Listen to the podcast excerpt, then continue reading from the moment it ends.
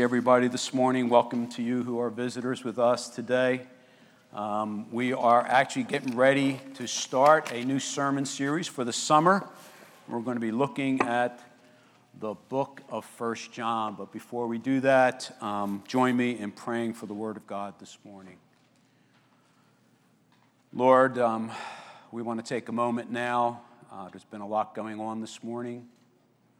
We thank you for the wonderful things that made this morning busy. That, Lord, um, we can be a blessing to others, that we could send our teenagers out, and that we can um, really have a deep sense that as we give, others can be blessed. So thank you for these wonderful things. We now, Lord, come to your word and how precious your word is, Lord. Thank you that in the midst of an insane world, your word brings sanity. Thank you that there is truth and a moral compass that we can not only believe in and trust in, Lord God. So thank you. And thank you that your word speaks to the inner depths of our hearts and to the very deepest needs that we have. And so, as we step into the book of First John, we ask that uh, through this summer, our hearts will be touched. We would be convicted. We would be transformed. We would become more like Jesus as a result of this word. So, as I open up this morning in 1 John, Lord, thank you. Thank you that as I looked at this word, I was encouraged again. I was challenged about my own heart, and I was um, in, in many ways, Lord, there was a deep sense of uh, joy as I was going through this, and I'm so thankful for your word. Lord, I know that my words mean nothing apart from the Holy Spirit taking them and applying them and anointing them to our hearts. So I want to be out of the way, and I want the Holy Spirit to be here, taking this word and speaking to each heart here. And we pray, Lord, at the end of this time, as not only we have the word, but we have the table to come to, we will be able to say, Today we've tasted and seen that the Lord is good. And we pray this in Jesus' name. Amen. Amen. First John. First John. Why First John? Well, I think that's a good question. Why First John? Well, let me ask a couple questions of us here today. How many of us here today have concern over disunity, discord in the church today? How many of us have concern? Yeah.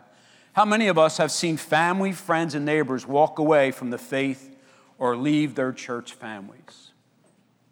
Yes, we could all say.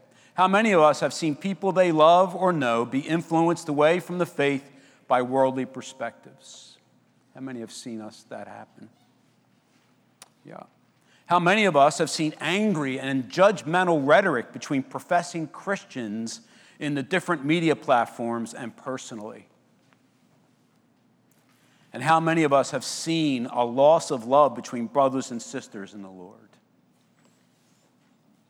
We all can say, in one way or another, we have seen these things happen, and we have seen it certainly over the last few years intensify in many different ways.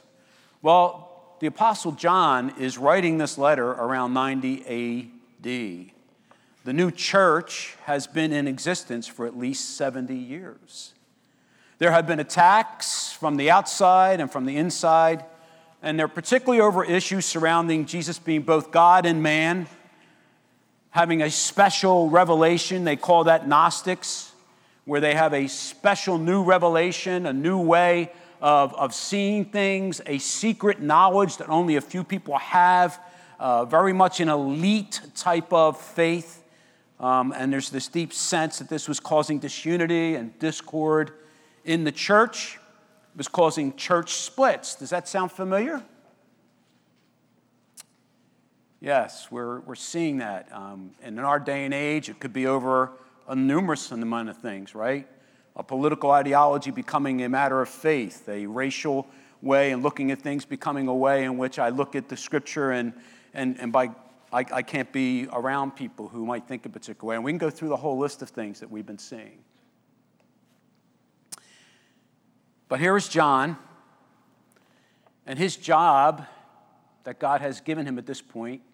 John's probably in his 80s. The church has been around for about 70 years, and he is the last remaining apostle. And if you're filling out your kids' outline, he was known as the apostle of love. His written ministry comes after the church has been in existence for several decades. There was, there was a need of a voice to call people back to the original foundations of faith. And it's John who's ordained to call us back, to mend the nets and set things straight. You know, it's interesting that when Jesus called John, unlike Peter he was mending his nets when he was called. And so we see John as one who's been called later on in life to be the one who comes in and seeks to bring the mending that's needed in a church that's been frayed.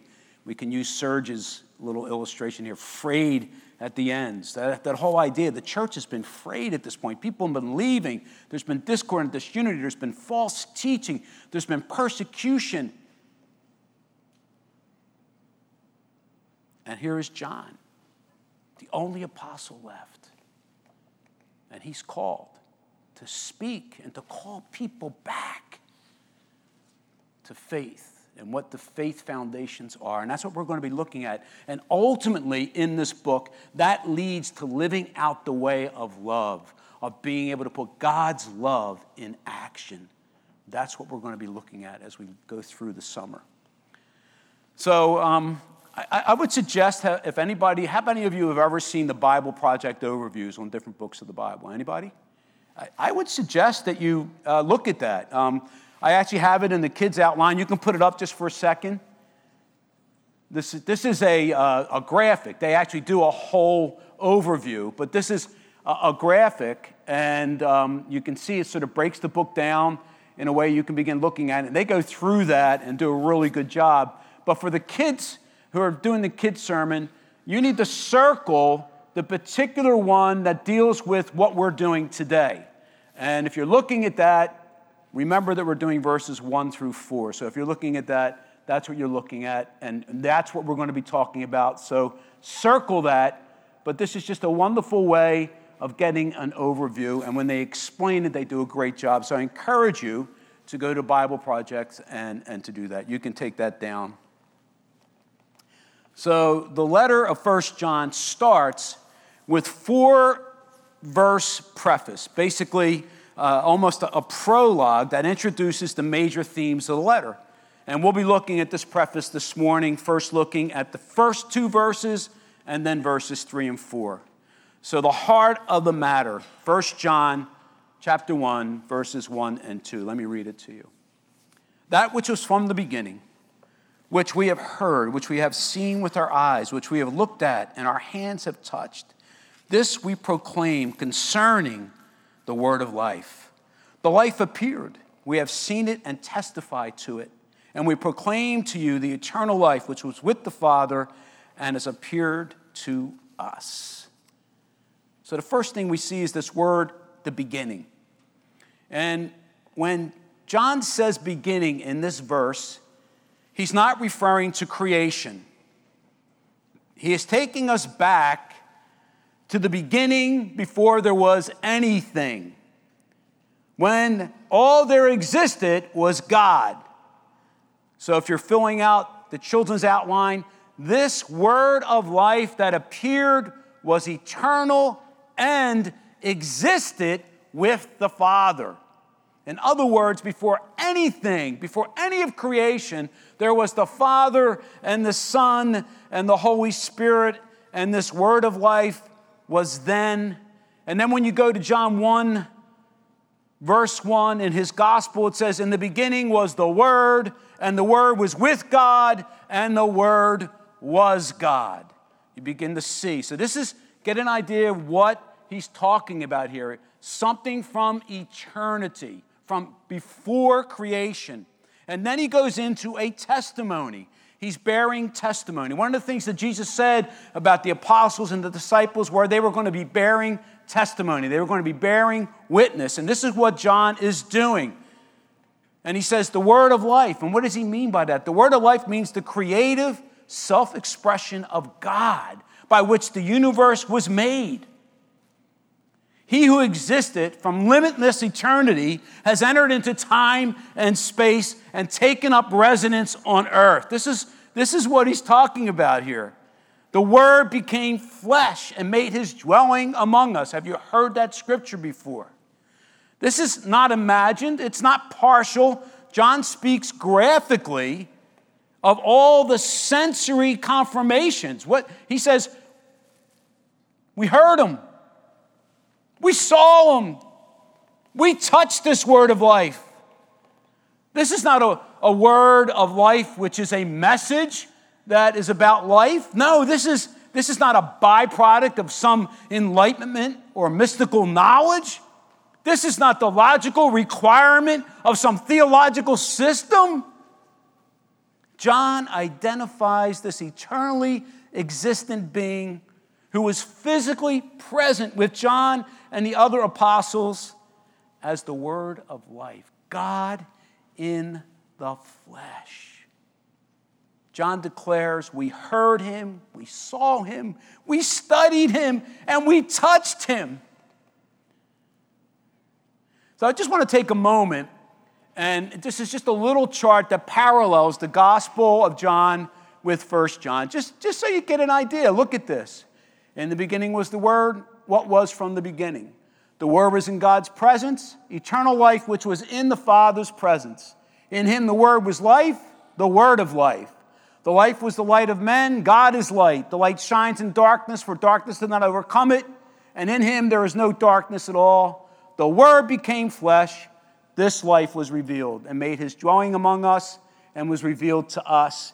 We looked at His glory what we looked at of his fullness, we have all received the communion we have with the Father, with the Son, and with Jesus Christ. You see how John takes these very themes that are a part of the gospel and now he's bringing them back in a particular way where he's reaching into a church that has gone through so much over the last 70 years and now he's bringing them back to the foundations of the faith. That's what he's looking at here. And a major part of this is the humanity of Jesus. That God actually did come in the flesh. How many of you have seen the TV series Chosen? If you haven't seen it, I really want to encourage you. Get that, watch it with your kids. That series does a remarkable job of expressing the humanness of Jesus. It's just very powerfully done. And sometimes we miss it. Sometimes we think Jesus was Superman. He was not Superman. He did not have an edge. When Jesus became man, he emptied himself of his glory and he showed us how to live a dependent relationship with the Father as truly human beings are supposed to or were intended to do before the rebellion of our own hearts. And this is where John goes with this. This is, this is where he's speaking about it. So I want to encourage you. Um, you get an opportunity you can buy the series on YouTube. There's probably some free ways that you can get it. But, but really look at it. it that does a wonderful job of doing that. So, what John is giving a testimony to is what we call, or the doctrinal word for that is called the incarnation. God becoming man in person of Jesus. And this is a scandal to the human heart. It's a scandal to the human heart. So, just so we are aware, what I'm using as a definition of scandal scandal is an action or an event regarded as morally or legally wrong and causing general public outrage. Or a scandal applies to an offense that outrages the public conscience. And this is the scandal of the incarnation. The human heart reacts. When God becomes a man, he strips away every pretense of humanity to be God. When he comes in the flesh, we no longer, if we truly know who this is, can say that we are God and God of our own lives. We can no longer do our own thing. We must do what Jesus wants us to do. We can no longer pose as self sufficient because Jesus says we're all sick with sin and must come to Him for healing. What does He mean by that? Sick with sin. This word sin, what does that really mean?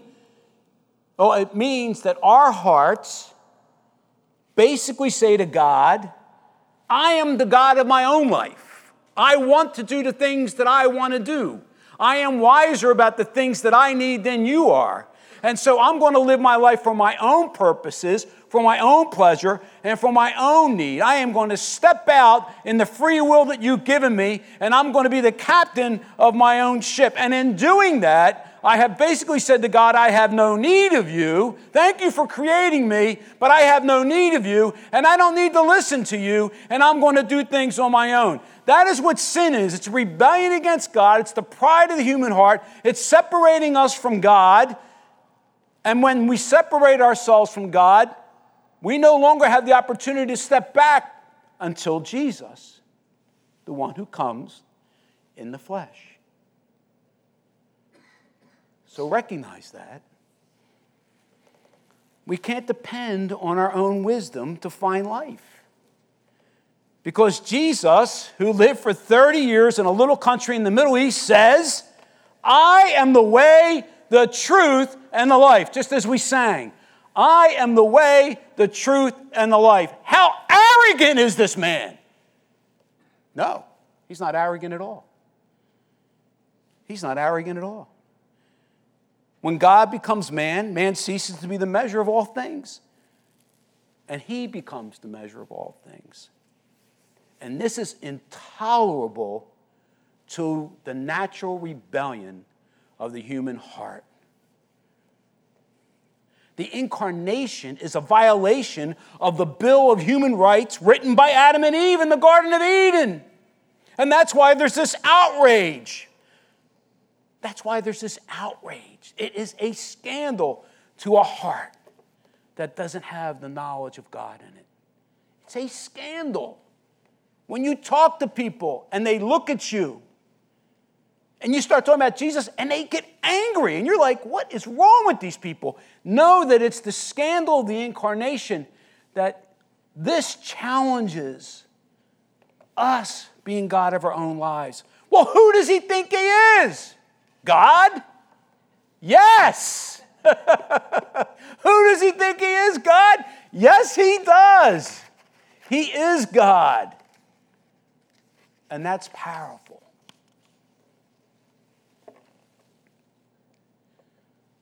First John 4 2 says, By this you know the Spirit of God.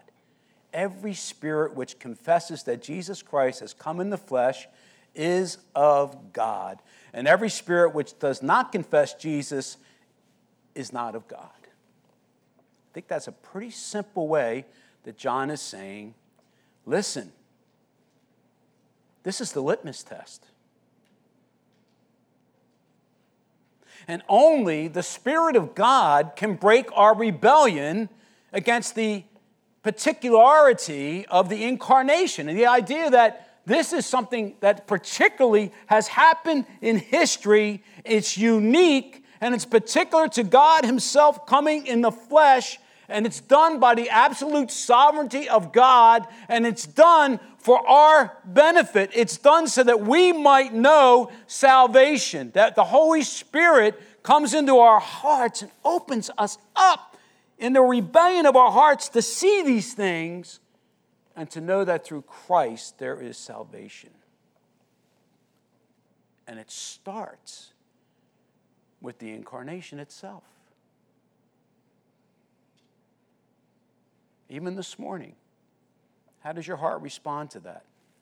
How does your heart respond to the fact that we have one who is truly God, who is Lord of Lords and King of Kings. And He is the one that we go to, that we humble ourselves towards. I love what Irenaeus of Lyons says in The Scandal of the Incarnation. You have that quote in there. You can put that up. Myth and Christianity are opposed on every point. Myth seeks the ascent of man to spirit. The Word of God seeks descent into flesh and blood. Myth wants power. Revelation reveals the true power of God in the most extreme powerlessness. Myth wants knowledge. The Word of God asks for constant faith, and only within that faith, a growing, reverent understanding. Myth is the lightning that flashes when contradictory things collide. Absolute knowledge, eternal quest. The revelation of God's word is gentle patience amidst the intractable tensions of life. Myth tears God and the world apart by trying to force them into a magical unity. The revelation of God's word unites God and the world by sealing the distance between them in the very intimacy of their communion. This is very powerful because Gnosticism, the Gnostics, special revelation, they basically use sort of the myth way of moving through things. It's magical, it's mystical, it will bring unity. Um, and yet, here's the Word of God. And I love what he says at the end. And the wor- unites God and the world by sealing the distance between them in the very intimacy of their communion. And is this intimacy of communion and its joy that John says is the objective of his testimony and proclamation of Jesus as the word of life. See, this is the exact reason that he gives this testimony. It's because he wants to move us to understand the intimacy of communion and the joy that we have in fellowship. And let me read verses 3 and 4 because this is what he moves to.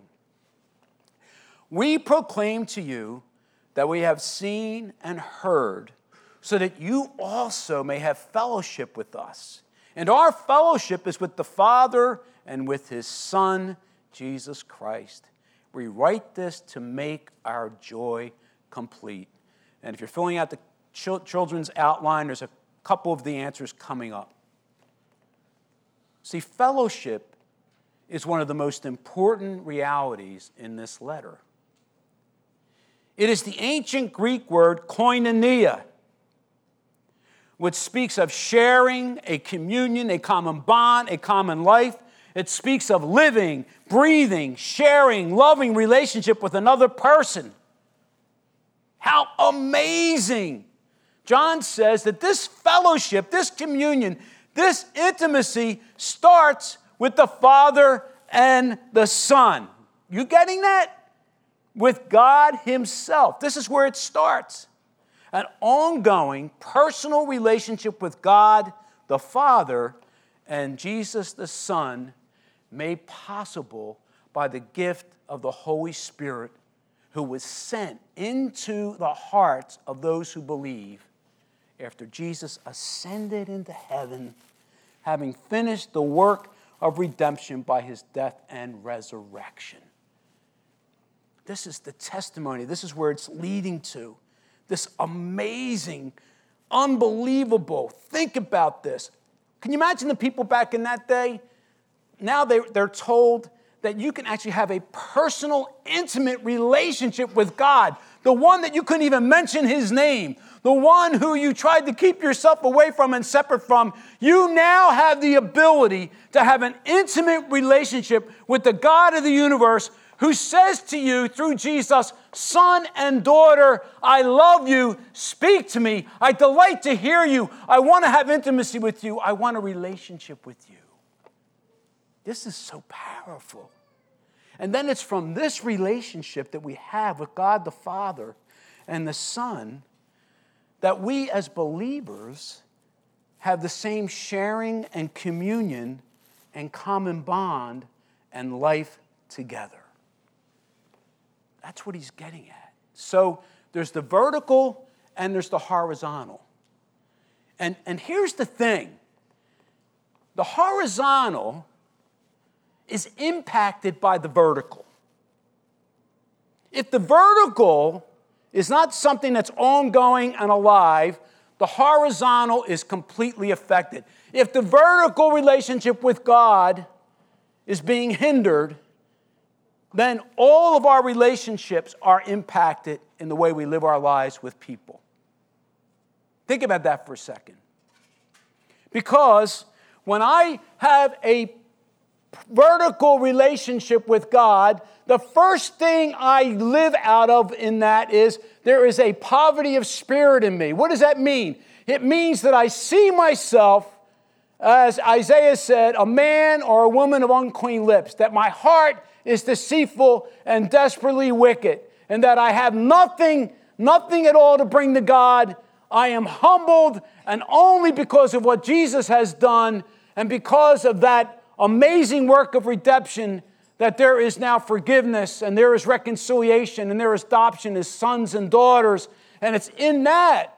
When my that is right, I'm going to God like that. Then when I think of other people, I don't think of them in the same way. I don't judge them because I recognize that my heart is as wicked as theirs apart from the grace of God. I am capable of doing anything they have done or can do apart from the grace of God. So as I work out of that relationship, it begins to move me down. And because I know that I have been forgiven much, as we learned in the Lord's Prayer, it makes me a person who is able to forgive in the same way that God forgave me. And relationships need forgiveness. Horizontal relationships need forgiveness. And you can keep going down in that relationship with God.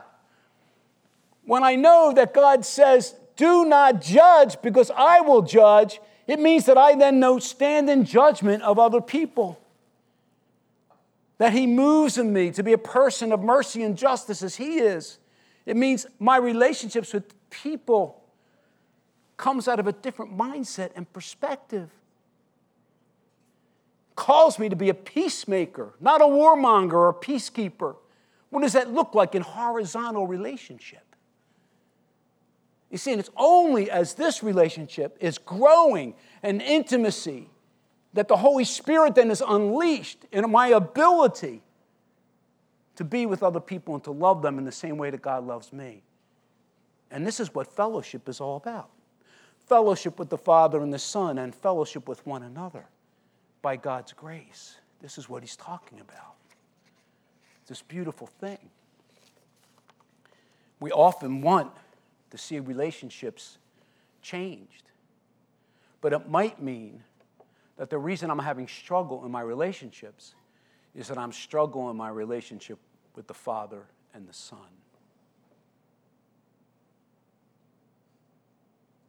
How are you and I doing in that relationship, in the busyness of our lives? What kind of excuses do we make to stay out of the Word of God, to stay away from prayer? to not be in fellowship with one another? Do we know that that's a tool of Satan to keep us from being the very people God has called us to be? For that which he asked in the Lord's Prayer, that actual heaven would actually be lived out on earth in the relationships that we have, and how desperately is that needed today?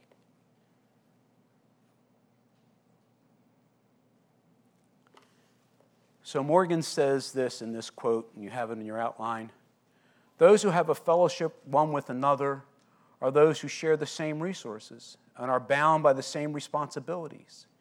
The idea becomes almost overwhelming when it is thus applied to the relationship which believing souls bear to the Father and to his Son, Jesus Christ. The Father, his Son, Jesus Christ, and all believers have all things in common all the resources of each in the wondrous relationship are at the disposal of the other. Such is the grace of God and of his Son. Do you, do you see what that means?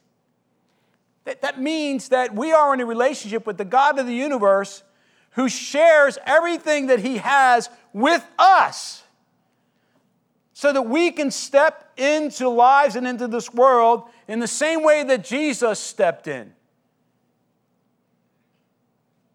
That's just unbelievable.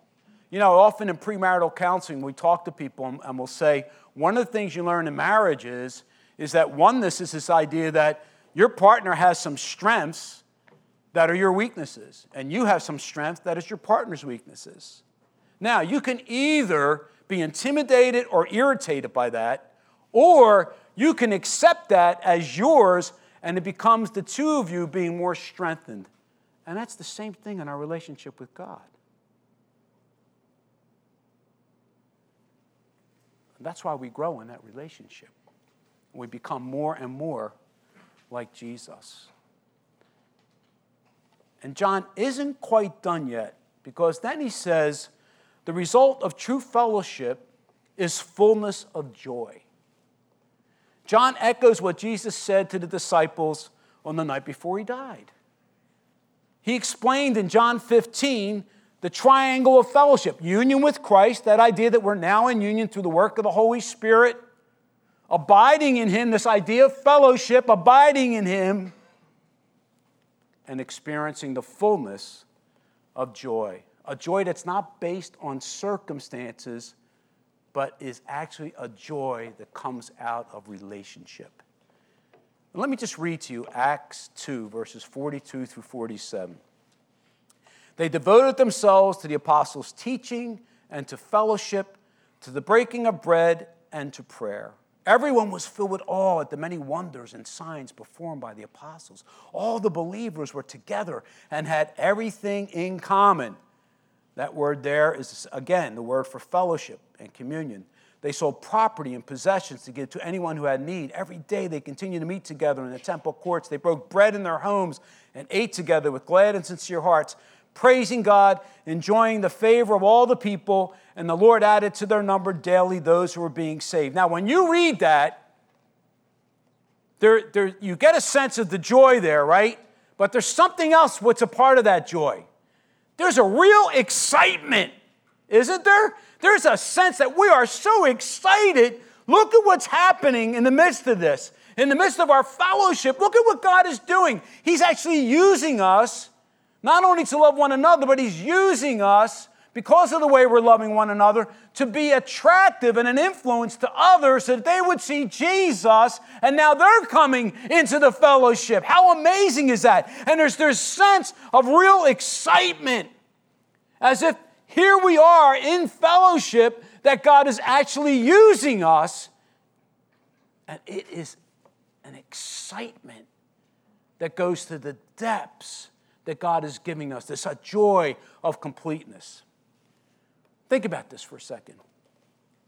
Maybe you've been a part where you've had the conversion experience of someone you've been sharing with. What's that like? What happens in your heart when someone you've been talking to says, I want to know Jesus as Lord and Savior? Your heart leaps. There's this amazing joy, but it's more, there's an excitement to that. So let's take this to another level. Yesterday, at Cradle of Hope was true fellowship. It was a common purpose, it was a communion of people who were out there serving in the way of love to those who had a need. In the midst of that, I will tell you, even though I wasn't there, that there was great joy and excitement. Do I get an amen? Who was there? What's it like? When you're in a, in a situation like that, what's it like? Hey, Ken, what were your people like? Were they all sourpussed and they all sort of like hanging out, or was there joy yesterday? A little bit of joy. There was excitement. There was an excitement. Young people, you guys are on the stage. You're going on a mission trip tomorrow. Oh man, I wish I was there. You know how many mission trips I've been on? 39. 39 mission trips in the city, in our country, and around the world. And every one of them ended with so much excitement and joy because you, as a team, are going to, going to be out there. You're going to be having a common goal together. You're going to be in God's Word together and fellowship together. You're going to be praying together. And then you're going to be stepping out together. You're going to be stepping into the pleasure of God. You're going to be stepping into true fellowship. And there's going to be this joy I mean, when, when you get back, we want to hear your testimonies because there's nothing like it. There's nothing like it. We're now part of the Liberty Communion of Churches. Part of this trip has Liberty Churches going. And one of the things about being a part of the Liberty Communion of Churches is that we're going to share this type of fellowship together as a larger group, doing things together we can't do apart. Leaders are meeting once a month. We're praying together. We're seeing how each other are doing in our lives. We're talking about the things that God wants us to do together. We're bringing our congregations together to do things. And we believe that as we do that, that true fellowship will move us, of course, into communion, but outside of communion, into the fullness of joy in doing those things. Look at small things and what Liberty is doing with that, and we're going to be a part of that in some wonderful ways. So I could go on, but we need to get the idea of what John is talking about here. See, this is true Christianity. This is Christianity 101. It starts with the scandal of the incarnation and the testimony that says this is true. And then, as we believe, the Holy Spirit then works in us because we can have true fellowship with the Father and the Son and the Holy Spirit, which leads us to doing what Jesus would do. And what Jesus would do would be doing what now we're talking about is that blessing of others and one another because the love of God is living in and through us. Do I get an amen? That's an amen. And please don't make a mistake, okay? I'll leave you with this of thinking that the only way to have joy is to be free from pressure and problems. No, this is a transcendent joy. It happens in the midst of everyday circumstances and everyday pressures and everyday problems. See, God is using us to do His eternal work, and there's nothing more exciting than doing it with a neighbor, with a friend, with a family member, with a coworker, with a group of brothers and sisters stepping into a situation having it start with my vertical relationship with God Himself. And what a wonderful time for us to come to the table, to come to the communion table, to come to the table that celebrates this amazing fellowship that we have with the Father and the Son and the Holy Spirit.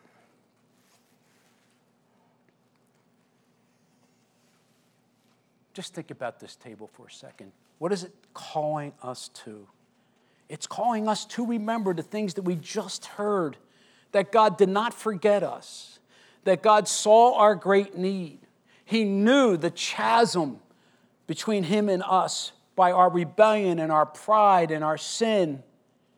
And there was only one way, and that was to send the mediator himself, Jesus Christ. That was to send Jesus he who was God to become flesh, to become the one and only mediator between God and man, the high priest who went on to the cross and died for our sins, a once for all sacrifice, that his blood purchased us, paid our debt, brought forgiveness and reconciliation with God, brought, because of that, adoption as sons and daughters, that we can look forward to glory. Hallelujah. These are the things that we remember at the table. When we come and in the present, the Spirit is saying yes and amen. Even as I say these words to your hearts, the Holy Spirit is saying, Yes, child of God, this is for you. When's the last time you reflected? When's the last time you remembered? When's the last time you understood God's love for you? I'm calling you back. This is your time to be refreshed of soul, to know forgiveness, and to look ahead to when He will come back. And when He does, He will bring us home with Him. This is what this table is all about. It's about that communion, that relationship. So we're going to enter into that. We're going to change it up today. We usually have people walk down for communion, but we're actually going to distribute it today. And I'm going to um, ask the Winters and the Stracuzzi's to come down on either side. And I'm going to ask you now to take a few moments, a few moments in prayer. Where is it that the Spirit's been moving your heart today? Maybe you need to say, Lord, forgive me for being so distant. I want to come closer. Maybe in your horizontal relationships, you, are, you have people to forgive. You have things that the Spirit wants you to do. Maybe you have such a deep pattern sin in your life that Satan is making you believe that you can't be forgiven. Don't listen to the lie. Come, know that forgiveness and know the power of the Holy Spirit in your life. This is that moment for you to come. Take some time now coming before the Lord.